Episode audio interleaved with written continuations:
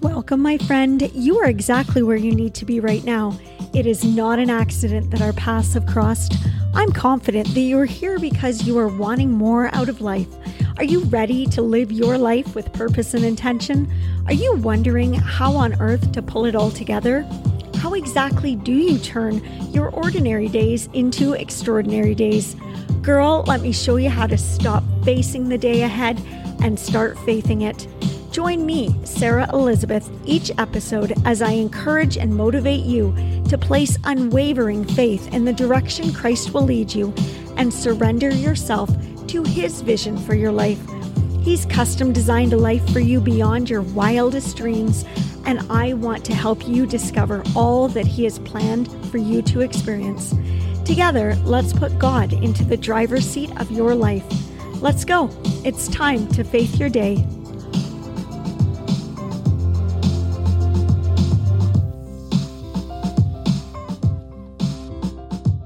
Welcome back, my friends. I hope that you're having a fantastic day. I've titled today's episode, It's Getting Hot in Here. Last time I recorded for the podcast, I was sitting with my sister on a sweltering day in Alberta, savoring our last few days before my trip back home. We had an incredible time together and made some memories that will certainly last for a lifetime. One of the elements of the trip that I really enjoyed so much was the temperature. Now, I'm a summer girl through and through. Every day that I visited was between 90 and 100 degrees Fahrenheit. Western Canada actually hit record high temps in early July, with a Canadian record temperature being broken from the past, a new temperature record of a sweltering 46.6 degrees Celsius, 115.9 degrees Fahrenheit, in Lytton, British Columbia, Canada. We are not exactly renowned for our heat waves, my friends. Even though I enjoy warm summer temperatures, I am always aware that with the heat often comes fire.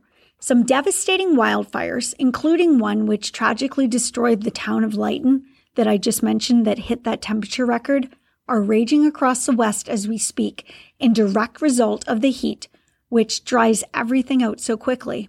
And then one strike of lightning or human error, such as fireworks or a cigarette butt, and disaster can strike. For this reason, fire is most often associated with devastation and destruction. We often associate it with tragedy when something goes horribly wrong a house fire or a barn burning down, a forest fire, an automobile accident that ends up in a burst of flames. It's terrifying, heart wrenching, and unimaginable to place yourself into the shoes of someone who has lived through, experienced loss from, or had their world turned upside down by fire. I honestly can say it is my greatest fear. In thinking about fire, I began to think about what the Bible says about it. We can find many examples of fire in the Bible. However, one of the most memorable examples of it comes from the book of Daniel, chapter 3, verses 1 to 28, where we hear the story of Shadrach, Meshach, and Abednego in the furnace. In this chapter, which I'm going to read from the message translation, which is, if you're not familiar, it's a version of the Bible that translates scripture into modern day text just to make it a little more relatable.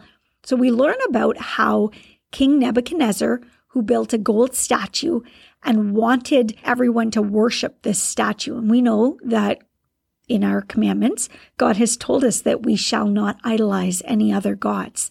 So this was a big conflict right away.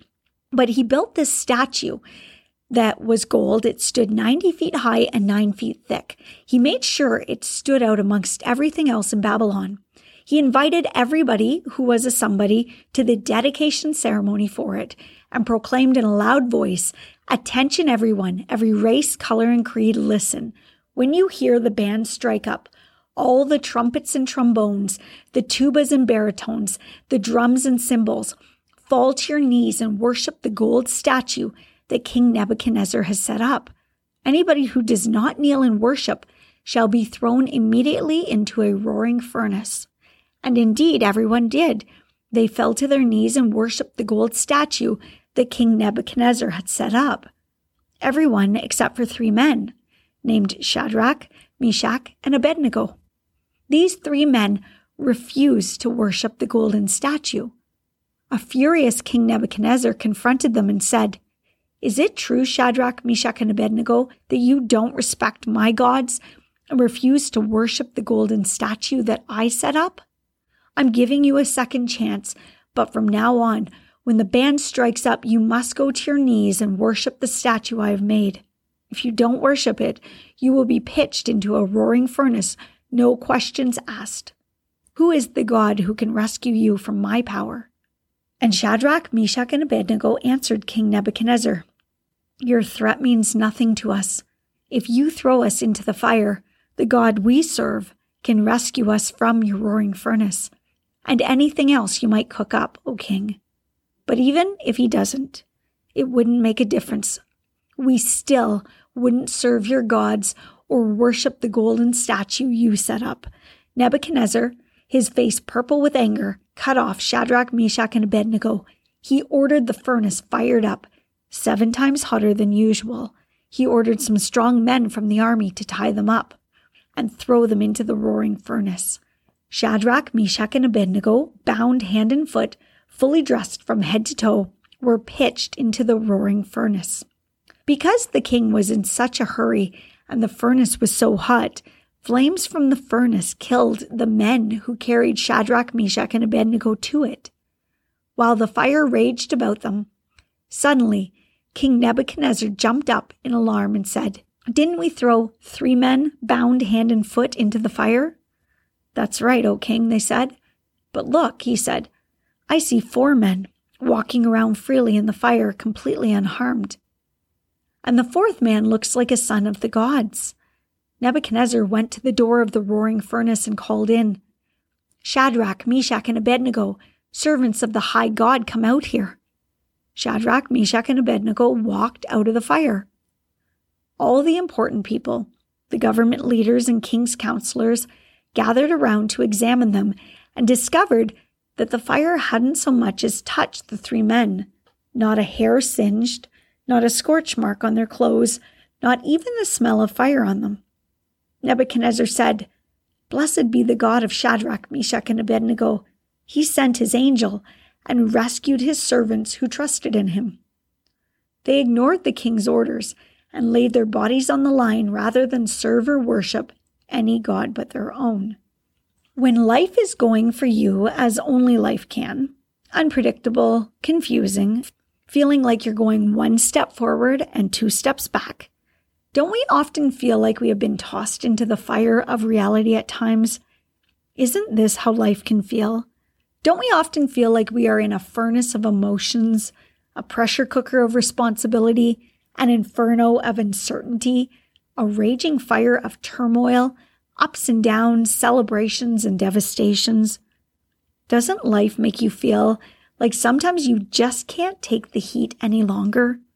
How much longer can you be in this situation? When will things get easier? When will your burden lighten? When will you be brought out of the fire and showered with the rains? Why is it that we all feel this way at times? What is the point of the fires in our lives? Well, although you don't get to pick and choose your fires, you certainly can decide if you are going to allow the fires life brings you to scorch, singe, and burn you, or if you will allow God to walk alongside you, allow Him to use those flames to mold, bend, and change you for the better, and then emerge from them unscathed, undefeated, and unbroken. The fires are inevitable, but you choose whether you enter the furnace alone or with the Almighty. Have you ever watched a blacksmith turn a seemingly unimpressive piece of iron into something valuable, purposeful, and strong? They begin by taking the metal and placing it into an inferno of hot ash and flame. Over time, the metal goes from rigid, solid, and dark to blazing orange, malleable, and moldable. Once the metal is literally blazing hot, the blacksmith then removes it from the direct heat and lays it against a metal slab, and with a heavy hammer, he pounds away at the metal until it begins to flatten, bend, and take the shape of what it is that he is creating. It takes unimaginable heat, patience, persistence, and hundreds of hits with the hammer before the metal becomes anything even remotely useful. Once forged through heat and pressure, the metal is then plunged into water to cool quickly and solidify back to solid metal that is actually then physically stronger than it was before. Whether the metal eventually becomes a sword, a knife, a horseshoe, or a key, its purpose and value are determined by the blacksmith. And without the heat, pressure, patience, and all those bangs with the hammer, it would never become what it was intended to be. You and I, my sister, are also being molded, formed, and given an important purpose through the heat, pressure, and waiting that we do in our own lives. You are being challenged, fired up, and pounded down. Each hardship you experience, each obstacle, conflict, and setback you face are all preparing you for the purpose that God has for you. You don't yet know what He is using the fire for, but rest assured you will emerge better and stronger than when you were tossed in. You may be facing battles right now that you don't want to fight. You might be facing realities you don't want to acknowledge and scenarios in life that make no sense to you right now. Trust me, nobody wants to be in the fire. Shadrach, Meshach, and Abednego did not want to be placed in the fire. But wasn't it in the fire that God appeared to protect them? Isn't it in our fires that we most require God by our side for protection also? You might be going through things right now that are so very difficult, times of struggle that you just don't understand. Why me? Why now? Why this? I'm wondering though, how much stronger and more refined and clear of your purpose will you be when you emerge from all of this? Because this fire will not last forever, nor will it be the only one you encounter. Shadrach, Meshach, and Abednego had the courage to recognize that with God on their side, they could not be destroyed. They had faith in whatever the outcome that they would continue to put their trust in Him and only worship Him. In a similar way, we are being called to do the same. Sure, it might be a time of discomfort right now, and things might be hard. Life isn't perfect. But guess what, my sister? It never will be perfect. Not in this world. We need to stop complaining about the heat in our lives and embrace the flames because they are being used to forge us over time. You aren't the same person you were as a child. You aren't the same person you were 10 years ago. Heck, you weren't even the same person you were yesterday. Every new challenge we face is like a little wisp of flame which changes us in some way. And I think the question we need to ask at this point is do you want to be in the fire of life alone feeling the heat, feeling the pain, feeling the burn? Or like the three men in the furnace, would you be comforted to know that you don't have to be alone? As God and his angels will happily walk alongside you, protect you, and allow you to emerge unscorched, unsinged, but yet closer to the person you were meant to be. I don't know about you, but I am asking God to change me into who He intended for me to be. And I want Him to use the flames that I encounter in my life to get me to that vision that God had when He created me. And I'm not going to fall victim to the things that the King Nebuchadnezzars of our day want us to focus on. I'm not going to be distracted by what doesn't matter and what isn't important. So don't let yourself fall into that trap either. The enemy wants us to focus on what makes life easy and what makes life comfortable. But you know what? We don't want to fall into that trap. Let the inferno that you're going through today forge you into the person that you are meant to be tomorrow. Stronger, more refined and with a purpose that our Creator has given you. Ladies, I'd love if we can just take a moment to pray and to ask God to use these fires in our lives to help us become closer to who He meant for us to be. Okay, so let's take a second. We'll pray together.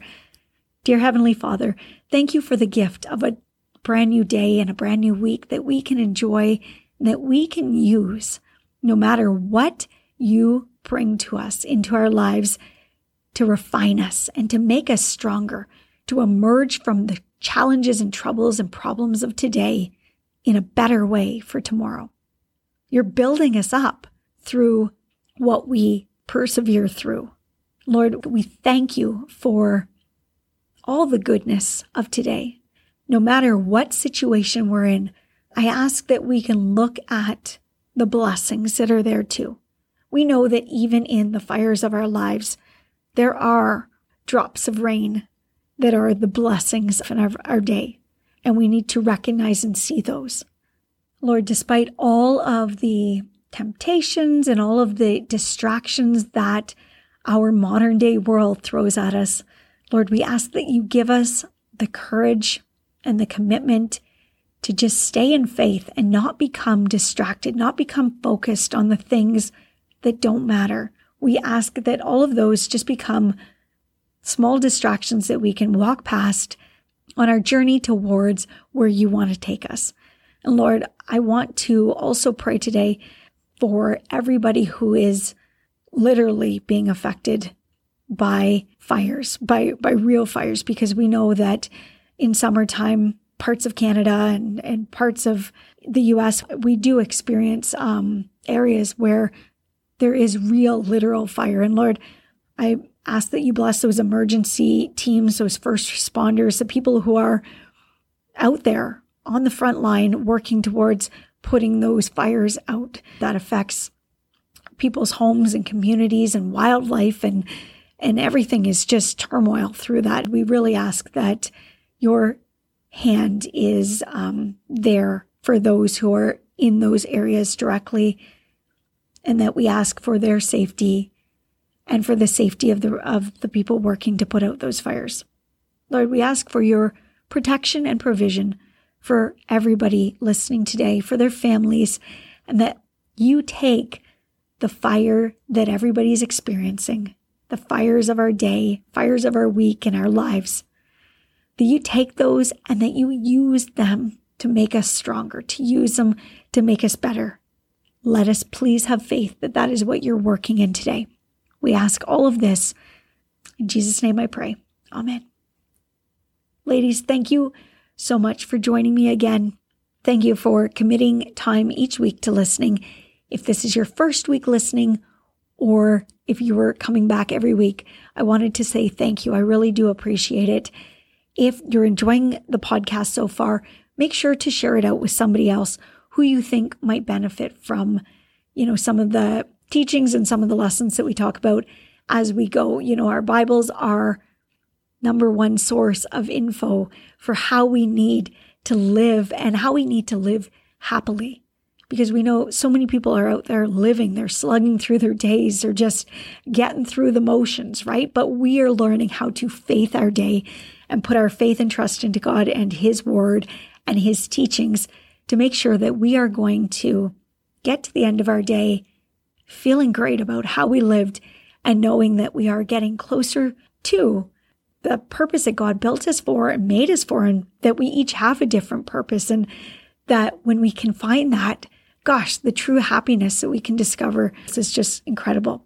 I hope that you have a fantastic week. I wish you all of God's blessings today from my heart to yours.